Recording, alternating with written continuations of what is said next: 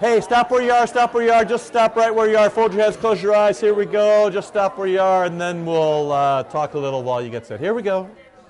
Lord Jesus Christ, Son of the living God, have mercy upon us sinners. Amen. Hey, great to see you. Thanks so much. Uh, so there's so much good stuff to talk about. So Friday night's Oktoberfest. You know the rules. The brats are homemade this year. How can you resist? Uh, there'll be a couple of guys who are microbrewers bringing stuff to sample. Bring a drink. Whatever you want to drink, bring that. Everything else is free provided. It's a great, great opportunity to bring friends to St. John, people who are wary of church perhaps, or you know don't quite know what it might be like. So, uh, and there's childcare provided, so you can bring. Val's got that all lined out. So, on a Friday night, Oktoberfest, Saturday, Dr. Kleinig is here, so that's going to be fun on Saturday for a couple hours on the Holy Spirit.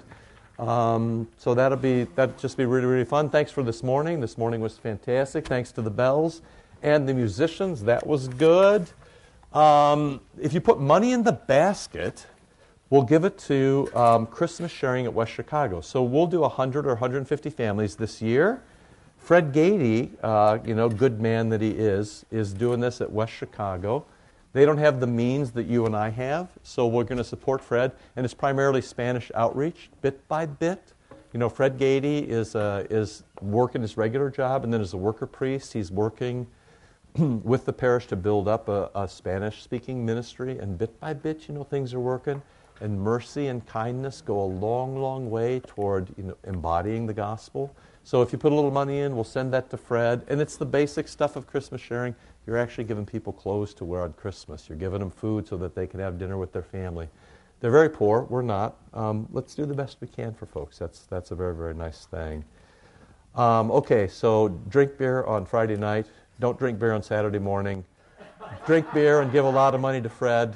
Whether you drink beer or don't drink beer, Fred needs money. Did I get everything? Is that the entire? Yes, I did say that. You should discern the spirits, Mr. Crawford. That's exactly, exactly right. I'd expect that from a man who has some seminary training. Well done. Okay. Sign the attendance sheet, which I always forget to hand out. If the Shites reminded me, I'd hand that out every week. Ah. Mark yourselves down two or three times. It's Chicago, and it's going to be fun, okay? Everybody good? Life's good? You're good? Hey, you remember this. The Shields are driving to church, or driving to school like last Tuesday. By the side of the road lies one of these with a big pink balloon that says, Get well soon. I'm like, slam the brakes on the car and get us a picture.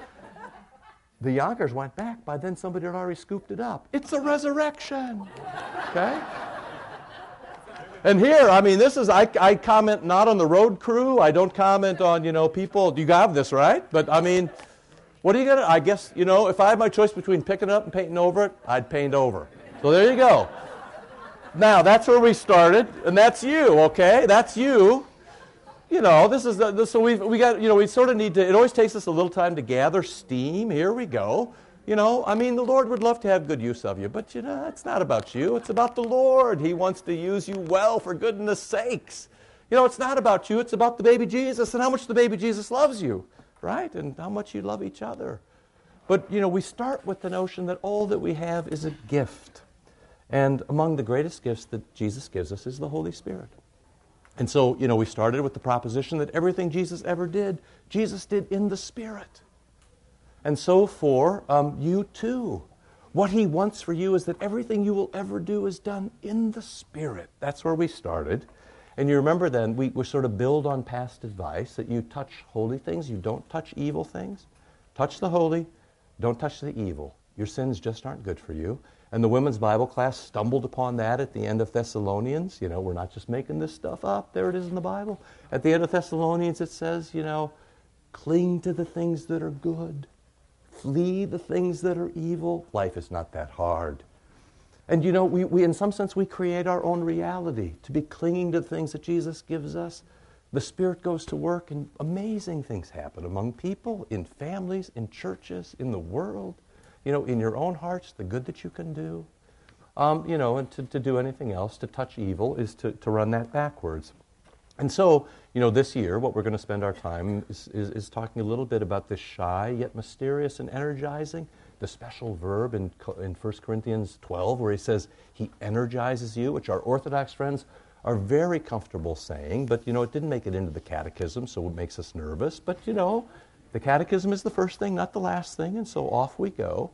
We need to talk about what those gifts looked like uh, and, and, and reflect on that and how that, you know, from Pentecost on comes to us in the gifts that are given. That was sort of the first week.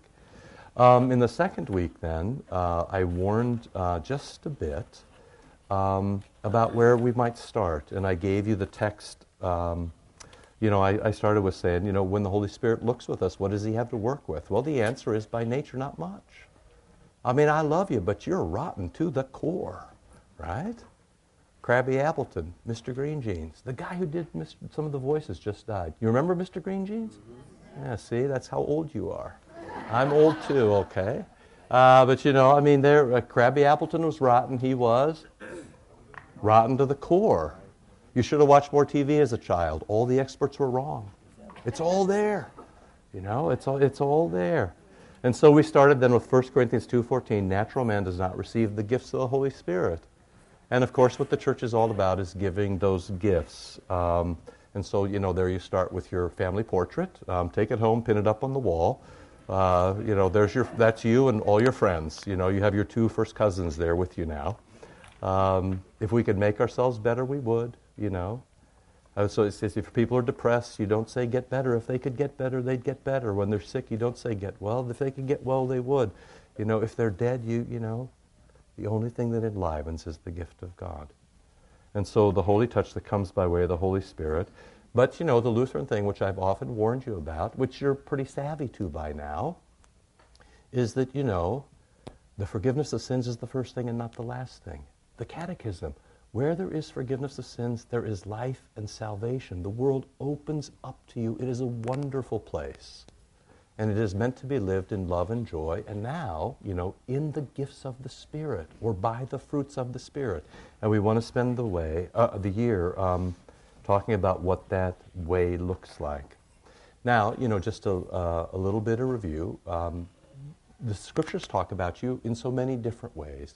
Love the Lord your God with all your heart and soul and mind and strength, or love the Lord God and your neighbors yourself. Um, you know, sometimes it seems like it cuts you in two pieces. Sometimes it cuts you in three pieces. Sometimes it cuts you in four pieces. There's a Hebrew way of talking, um, which, you know, sort of always holds you as one human being. You're one blot. That's how the Lord has put you together. It's the Greeks who cut you in so many pieces. And yet, sometimes to talk about your different pieces makes it easier to see where you're going. You're a very sophisticated crowd, and you've learned a lot, and you spend a lot of time in church, and you go to the Eucharist, and you say your prayers, and you read your scriptures. The natural question then is what does all this mean to me in my real life? We bumped into last week, I think, the point in the confessions where it says, um, good works arise spontaneously. And that, in fact, is true. You will find yourself sometimes doing things um, that you couldn't believe you did or you don't even recognize that you did. But one ought not confuse that spontaneity um, with a, sort of lack of reflection or um, evaluating the situation or, you know, as Jesus says in the Gospels, you know, you count nails before you build a, a building and you count noses before you have a fist fight. I mean, you, you, you know, there is some way that you go through life in a conscious way. And so the easiest way to talk about is, is to talk about, I mean, kind of Lutheran theologians have talked about it in this way. Kind of the easiest way is to talk about an intellect that sees and a heart that chooses. And you were here last year, and we did a lot about when we talked about meditation and fasting and reading scripture and how that goes forward. You know, with your intellect, you see. And it is true that the, that the, that the Holy Spirit gives gifts to your intellect when you read Scripture, when you say prayers, when you touch the Eucharist, when you remember your baptism, when you gather as the body of Christ. You see the world in a different way. It's not just a matter of new data. It's not just simply that data is given. You know, it's a bit of an enlightenment mistake to think that the church is just all about thinking. It is, of course, about thinking, but not just about thinking. You see things in a new way that you never saw them before. That's a great gift of the Holy Spirit. That's what it means to read your scripture and absorb that text, you know. But it's not just your seeing. It is, of course, also, and now, you know, a lot of things get put in at the point of the heart. It's also about choosing, if you want to talk like a Greek or a philosopher, or it's also about loving, if you want to talk like a Hebrew or like Jesus. Love the Lord your God with all your heart and soul and strength. And your neighbor as yourself. And so, you know, what we do, part of the reason we spend so much time is to understand ourselves. We are of ourselves, we are necros. We are dead. That's your family portrait. On the other hand, and I've given this to you, and we probably won't get all the way through, but you know, I give you a great quote from Norman Nagel. We're, Nagel, we are nothing but given to. You know, we live only by the gifts. You know, the, you know John Kleinig. We, we, we, we never run by our own steam. There's ways that you can talk about this, that you understand that you live by the gifts, but live by the gifts. You know, they're not given for nothing. And so in the first week, we talked a little bit about Pentecost as the great completion of Christmas and Easter. This is the faith. This is the church. This is who we are. This is what we're meant for Christ, Scripture prayer, the liturgy, the Eucharist, mercy, tithing, a winsome witness in the world. And, you know, with every touch of divine things, all those things are sharpened if you, if you, in you, if you will only have it. And so the way the confession works, I'm telling you nothing new here. I'm just sort of bundling up things we've done for the last couple of years. With every confession, what is evil in us is tamped down and broken to bits and sometimes turns to ash and blows away. Sometimes it remains chronic. You know this. But with every touch of the divine, with every touch of grace, with every forgiveness, we are, as Scripture says, a new creation. Galatians 2:20, not I who live, but Christ who lives in me. Right? Let him out. Let him out. You know? Here we go. And the possibility, if you can ever um, be in a church where that happens, it's a remarkable thing. So I'm about halfway through the second one. I'm probably around somewhere about point four on the second outline, okay? If anyone is in Christ, he's a new creation. I mean, you look at the person to your right and your left. I mean, uh, they're a new creation. The old has passed away, the new has come. And then it, at point five, you know, the great Kleinig dictum, we never run by our own steam. But also Jesus, John 15, 5, without me you can do nothing. Please take Jesus at his word. Without me you can do nothing. With him, of course, remarkable things can happen. It's a remarkable thing. Um, we have some friends visiting, and you know we're talking about this, and you know I've said this to you before. Um, you know, they sort of ask about you, and I say, you know, my life for the last two or three years has been bliss. You know, really. I mean, it's it's it's hard to believe. And I, you know, I said to over dinner, um, I'm in the church I always wanted to be in. That's a remarkable thing to say, right? And we're in the church we always wanted to be in. So, um, what does that mean? We need to spin that out. Okay. Um, it can be difficult uh, sometimes. That was point six, and we talked about this. Um, life is a fistfight. You get the short version at the bottom of the page. The desires of the flesh are against the spirit. So things start to stack up, pro and con, or this versus that. Flesh and spirit, sin and grace. You know, old man and new man, old Adam and new man, bound and free. There's several ways that Scripture talks about this, but I know that you, uh, like I do, sometimes have your frustrations with how your, how your life goes through and where you might do better.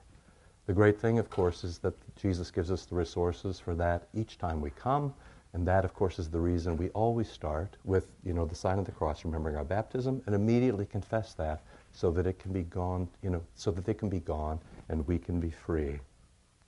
The desires of the flesh are against the spirit. The desires of the spirit are against the flesh. For these are opposed to each other to prevent you from doing what you would. Actually, on an early edition, I had a typo. I had 527. It's 517. So mark that if you have a 2 there. Galatians 5:17. Now just flip the page, and you'll get a bit more of the um, heavy-duty stuff. Okay, but I'll pause for a second. So everything I've said is just sort of, well, you know, Chuck was here last week. Um, you know, we've sort of been up and down. I just want to sort of gather. This always happens. We, we gather a little steam when we get started in the fall. It takes us a couple of weeks, and then suddenly, you know, boom, off we go. But everybody okay with where we are? Questions about anything? Everybody's good? All right, here we go. I find it to be a law that when I want to do right, evil lies close at hand. Ah, that's miserable, isn't it? I delight in the law of God in my inmost self. Hey, the Spirit's told me. I see it and even love it. I delight in it.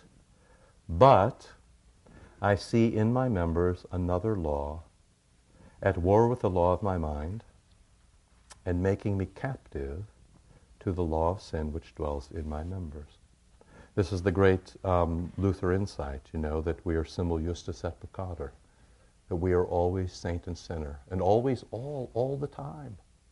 Remarkable stuff. So Jesus, given to you by the Spirit, through the means of grace, with his words and with his divine touch, with his name and with his forgiveness. Um, and yet, you know, his cross stands against um, the way of the world. And the way of the world, which we talk about in so many different ways, as our old Adam, as our sin, as original sin. Um, you know, it leaves your life being a fist fight, which, if you take leave of the strength of Christ and His Spirit, will make your life miserable. You know, that fist fight. You know, if you if you if you take leave of the holy things that touch you, uh, that just that will grind you down and eventually, you know, lead you to despair.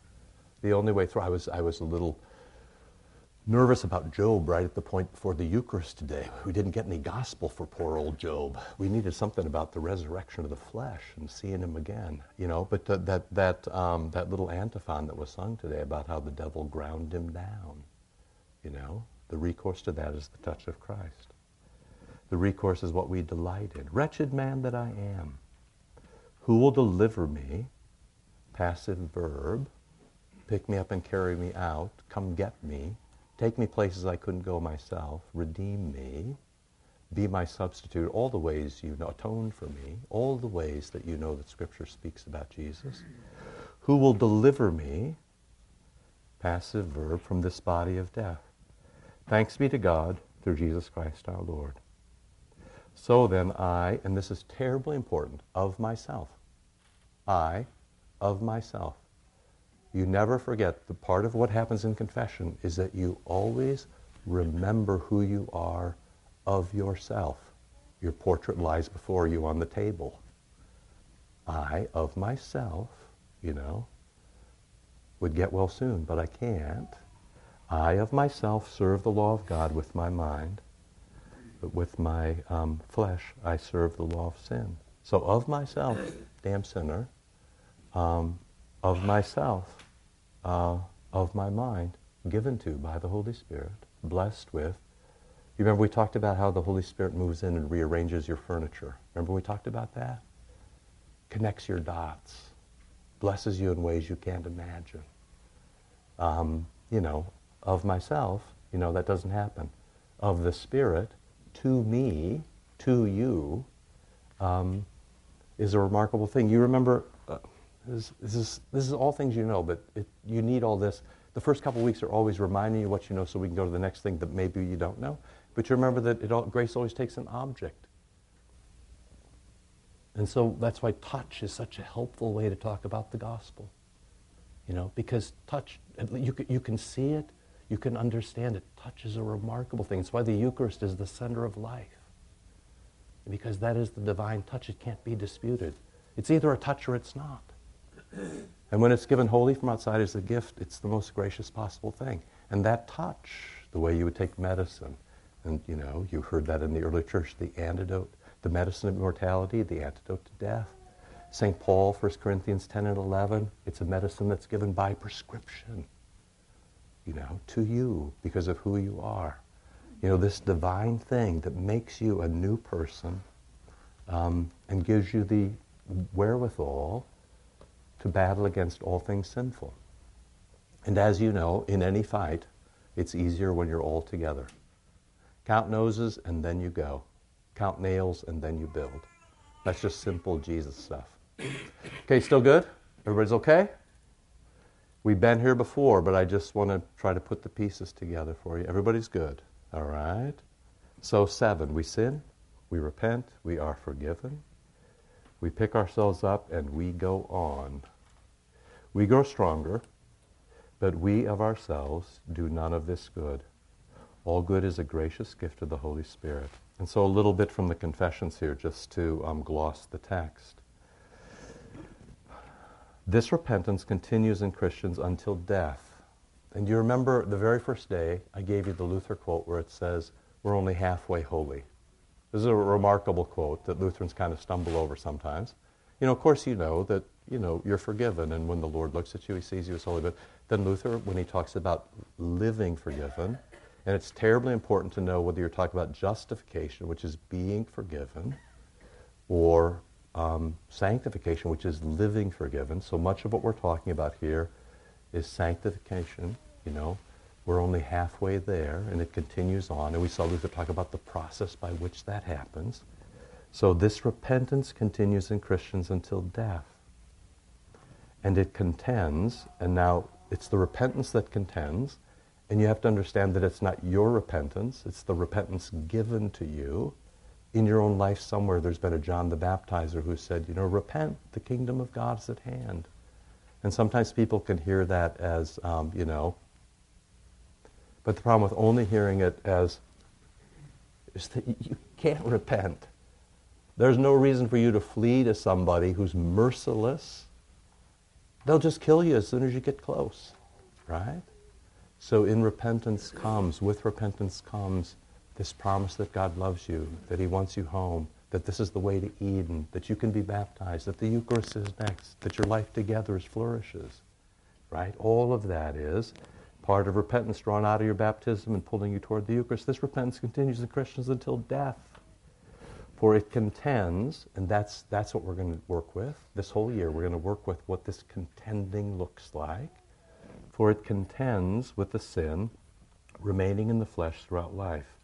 As St. Paul says in Romans 7:23, that he wars with the law of his members, and that he does so not by his own powers, there it is, but through the gift of the Holy Spirit, sorry I missed the I, which follows upon the forgiveness of sins, right? So that's a bundle of stuff that you get.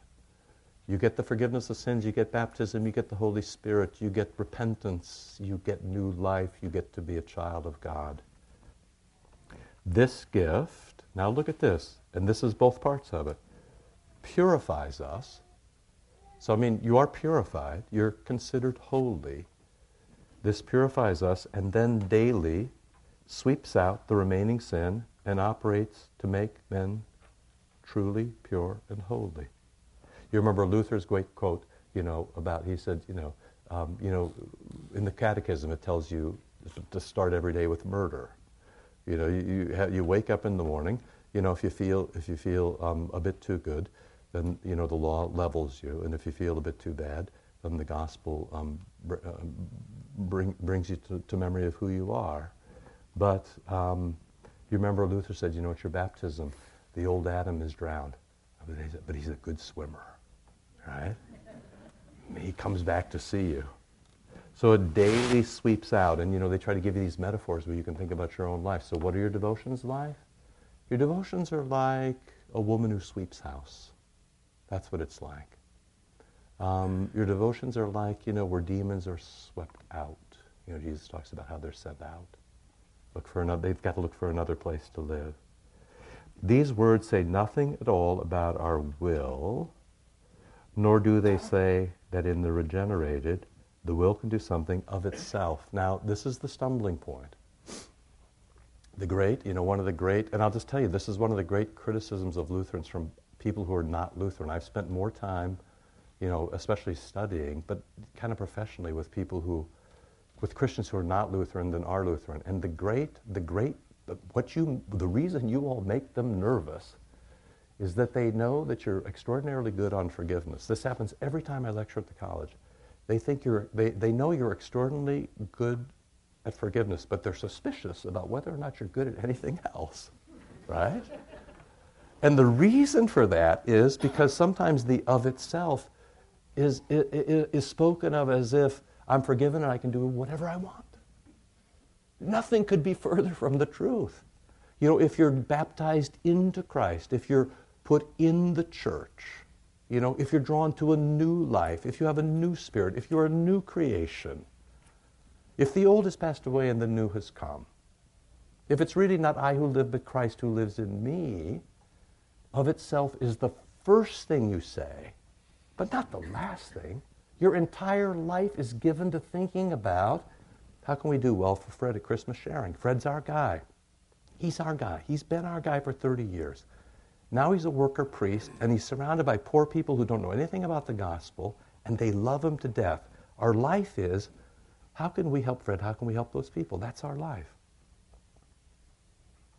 You know? And the hundred other things that are right behind that. On the contrary, they ascribe everything to the gift of the Holy Spirit. So do we. We ascribe everything to the gift of the Holy Spirit, but it's not static. He's a person. He's alive with a personality, with gifts in you, right? Busy. Who purifies and daily makes man, there you go, more pious and more holy. So you get better, but you don't get better. It's just third arti- or um, um, small catechism, you know, thir- th- third article stuff. I believe that I can't believe. I believe that I can't believe. But the Holy Ghost has called me by the gospel, enlightened me with his gift, sanctified, kept me in the true faith. Okay? On the contrary, they ascribe everything to the gift of the Holy Spirit who purifies and daily makes man more pious to the complete exclusion of our own powers. Okay? Still good? Turn your page. Although the regenerate, even in this life, advance so far that they will what is good, choose God. The will chooses and love it. Love God, the heart chooses. And do good, and grow in good. Nevertheless, as stated above, it's not of our will and ability, but the Holy Ghost, as Paul himself speaks concerning this, works such willing and doing. Okay, here's the deal. The church always fights the fights that it fights, you know? So, I mean, an interesting place, for example, is um, in the Western Church, we have, you know, mountains of books written about the Eucharist because the Eucharist was disputed. But in the East, if you talk to Orthodox folks, they shrug a lot. You know, they say wonderful gospel things about, but they don't, they haven't worked out the details the way we have because they never needed to. It's why when you go to the Creed today and you have a big fat piece on who Jesus is, because that's what people were fighting about. It's as long as the other two pieces put together. That was the trouble in the first couple of centuries of the church until it got sorted out, you know? So we talk about the things that we need to talk about, and the rest we sort of rejoice in. The thing for us, I mean, and it's different. This conversation is different with you than it was five or ten years ago because um, we're at a different place. So you, this is not. Uh, I don't need to use the text to convince you that this is what you ought to do, that this is valuable. We're at a much better place than that. I'm at a place where I can say with you as your pastor, wow, what's the next great thing we can do? Here's a remarkable bunch of things that you're doing. Now, how can the Lord use us best? You know, we talked a whole year about what best means in the scripture. You remember this? In Philippians, it talks about best as being um, really mature in Christ, and it talks about being in orbit around Him. It talks about selfless love and utter obedience. Those are the three things maturity, obedience, and this is, remember, we did this from, from Philippians. Maturity, obedience, right? You remember this? And selfless love. The great thing about where we are right now is we have the opportunity for you all to say, not, will we do this, yes or no? We have the opportunity, and you have the opportunity, and you have the opportunity to do this for years. You have the opportunity for this as long as you can stand it, as long as you can hold the gift and not ruin it. You have the opportunity to say, wow, what is it that we can do, especially for others, as we focus out?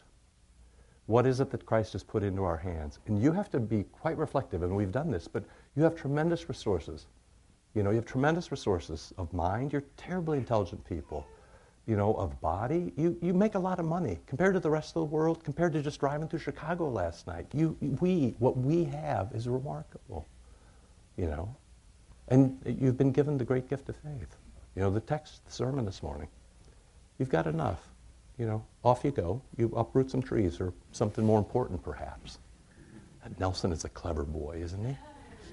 So, you know, off you go. That's what this is about. So, this is a completely different conversation than we've had five or ten years ago, which is a remarkable thing to say about a parish. To be able to say, wow, this is about where all of you can be best used. I mean, you've died and gone to heaven when you're in a parish like this. But, you know, hold the gift. It's a great gift, you know, and it can be ruined and it can be lost. Just don't ruin it, don't lose it. Don't break your toys on the first day after Christmas. Slide the batteries in and read the directions. How many of you are direction readers? Yeah, so am I. Like at the beginning. Like, you know, I would read the directions, and then about 5 p.m. I'd slip the batteries in. You know, I mean, I know there's some of you who are, none of my kids are direction readers. Why? Because of the internet. That's right. Because you don't read it. There are no directions anymore. There are just things you find. Okay, but I digress, all right? You still good? Okay, so off we go. Number eight, it's a miracle. I mean, you really have to see the people around you as a miracle. I mean, that Jesus would choose us. this is a blasted miracle. Really, it is. Hey, there's two adults being baptized at the late service. Talk about a miracle that anybody 24 years old would come and you know jump in the font with Pastor Nelson. Think about it. That is a remarkable stuff when, when kids come to be baptized at 23 and 24 and their whole families come and it's great. It's a miracle. By the work of the Holy Spirit, it's a miracle. Yes, you want what is good. It's not natural, it's miraculous.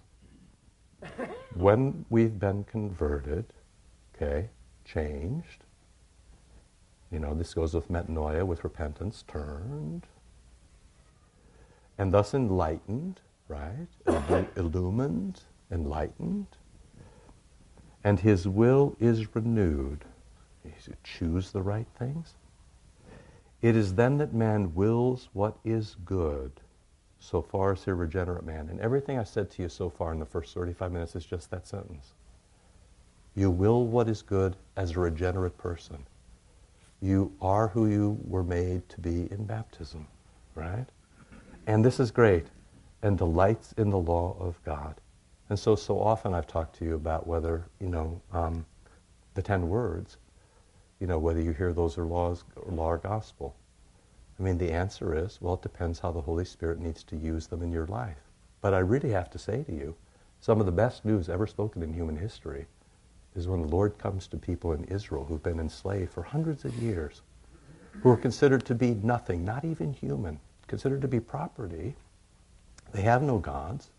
They have no king. They have no land.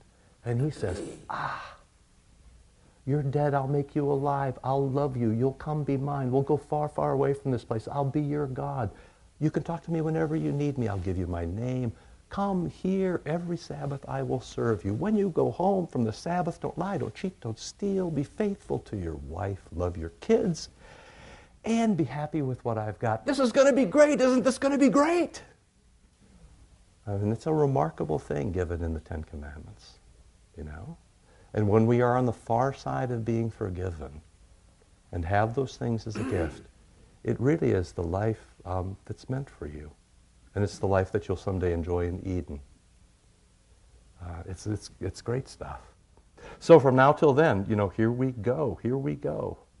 You delight in the law of God after the inward man, and henceforth does good to such an extent, and as long as he is, this is a great word, impelled by God's Spirit, impelled, propelled, those sorts of words, which is, you know, off you go, boom, push forward. For as many as are led, so isn't that interesting? You have both this notion of impelled, which has, the, for us at least, the sense of being pushed, and then led has the sense of being pulled. You know, so in a sense, you're surrounded in everything that God does to bump and nudge you toward Eden. Here we go, on the way home. You know, they are sons of God, which is the nicest thing you can say to a person. There is no nicer thing that you can say to a human being that you're, you're a son of God. That's, that's the best possible thing. And this impulse, there's another very powerful sort of words. We talk about an impulse or a burst, you know. This impulse of the Holy Ghost is not a coercion. There's nothing done by force. But the converted man does good, and there it is, spontaneously, as David says. Your people will offer themselves freely on the day that you lead your host, which is, this is all we're trying to do. I mean, there's 19 different ways we're saying this, but just so you kind of keep it clear as we go forward, what can we do freely? Not because, you know, I or somebody else is going to beat you into it. No, the, the, nothing works by force. Nothing gospel, no gospel thing works by force. Nothing good happens by force. But these very nice words, impelled, led, um, you know, impulse, um, that's the way it freely, you know, those are the ways of the sons of God. Yes, my friend.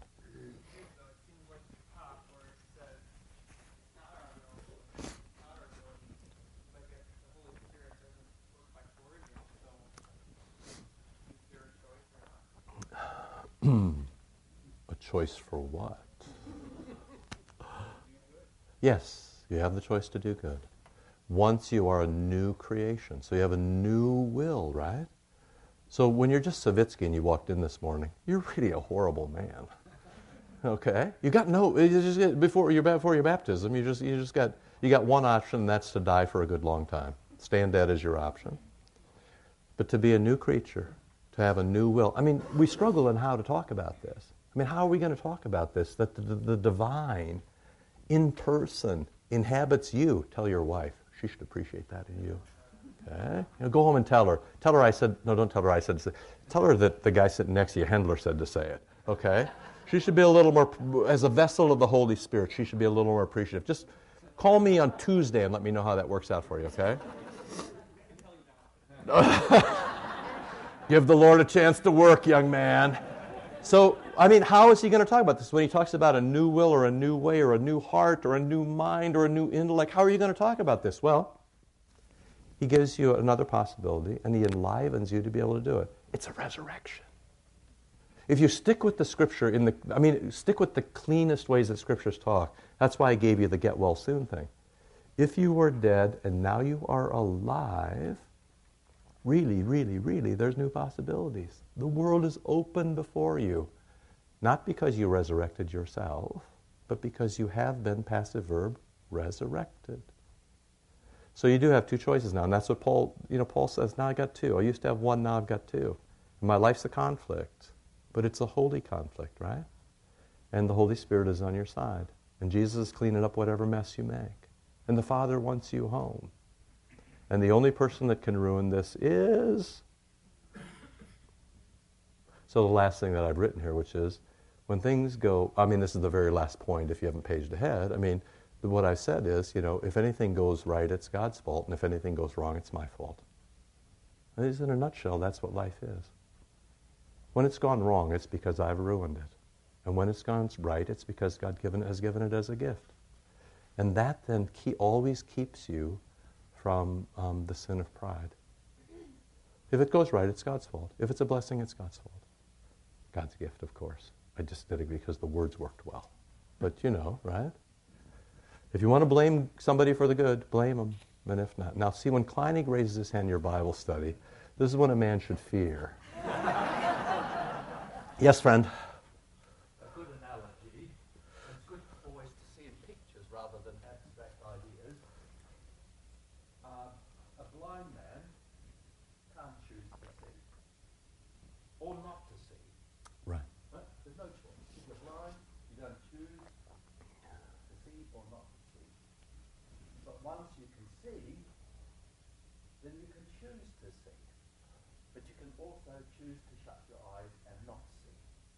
Right. And you can only do it as long as you are in the light.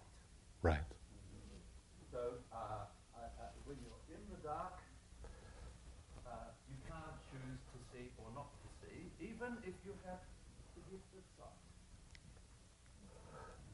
Thank you, because you have to have both those things going, don't you? You have to have both ability, ability and also light. And being in the right place. Yes, right. Good. Right. That's very helpful. That's right. Very quickly, because we got two adults who need to get to the water. Building on this. Yes. Darren said this is a joke, but it's very theological. I go to switch on the light at the wall switch, and she said, "You sighted people are so dependent on the light." we Christians are so dependent on light." That's right. There's nothing else really. And even if we sort of puff ourselves up and say this is life, it's not really life, right? For us. Yeah. Um, I really do have to stop because I have to be I have to be downstairs. This is going to be a fun service. Um, I'm not going to do a lot with the rest. I gave you some quotes for, from the confessions just so you know that this was solid stuff from the home office. Okay, so if you can take uh, if you can take a little bit of time with nine and ten, kind of read through. It says the same thing in different ways, and then we will pick up. Um, let me just push you to 11 to sum up. The Holy Spirit works conversion and renewal. So you have both of those things going on, right? Toward this work, the will of the person who is to be converted does nothing, but only lets God work in him until he is converted. Then he cooperates with the Holy Spirit in subsequent good works with the Holy Spirit. So you see that ability plus light. That's such a helpful way to talk. By doing that which is pleasing to God in the manner and the degree set forth in detail above. So you don't make it up as you're going along. The Lord is already, the Lord knows the way, you know? So the last thing, anything bad is my fault, anything good is God's fault. Okay? So if you picked up the outline for number three, you're ahead for next week. Um, come here, Dr. Kleinig, on Saturday from 9 to 11. It'll be on the Holy Spirit. Childcare is provided. I'm sure we'll have something for you to eat and drink. That's just what we do here. And um, life will be fantastic, okay? But we're just about off to the races because there's so many very specific things now that the Holy Spirit is doing in your life. You know, we want to we want to wake up to those things and rejoice in them, and then put them to good use. I mean, you've got you know things you don't even know you've got. So we're going to spend some time thinking about that. Okay, let's pray. Lord, remember us in your kingdom and teach us to pray. Our Father, who art in heaven, hallowed be thy name. Thy kingdom come. Thy will be done on earth as it is in heaven. Give us this day our daily bread, and forgive us our trespasses, as we forgive those who trespass against us. And lead us not into temptation, but deliver us from evil. For thine is the kingdom, and the power, and the glory, forever and ever. Amen. Thank you. Love you. See you soon.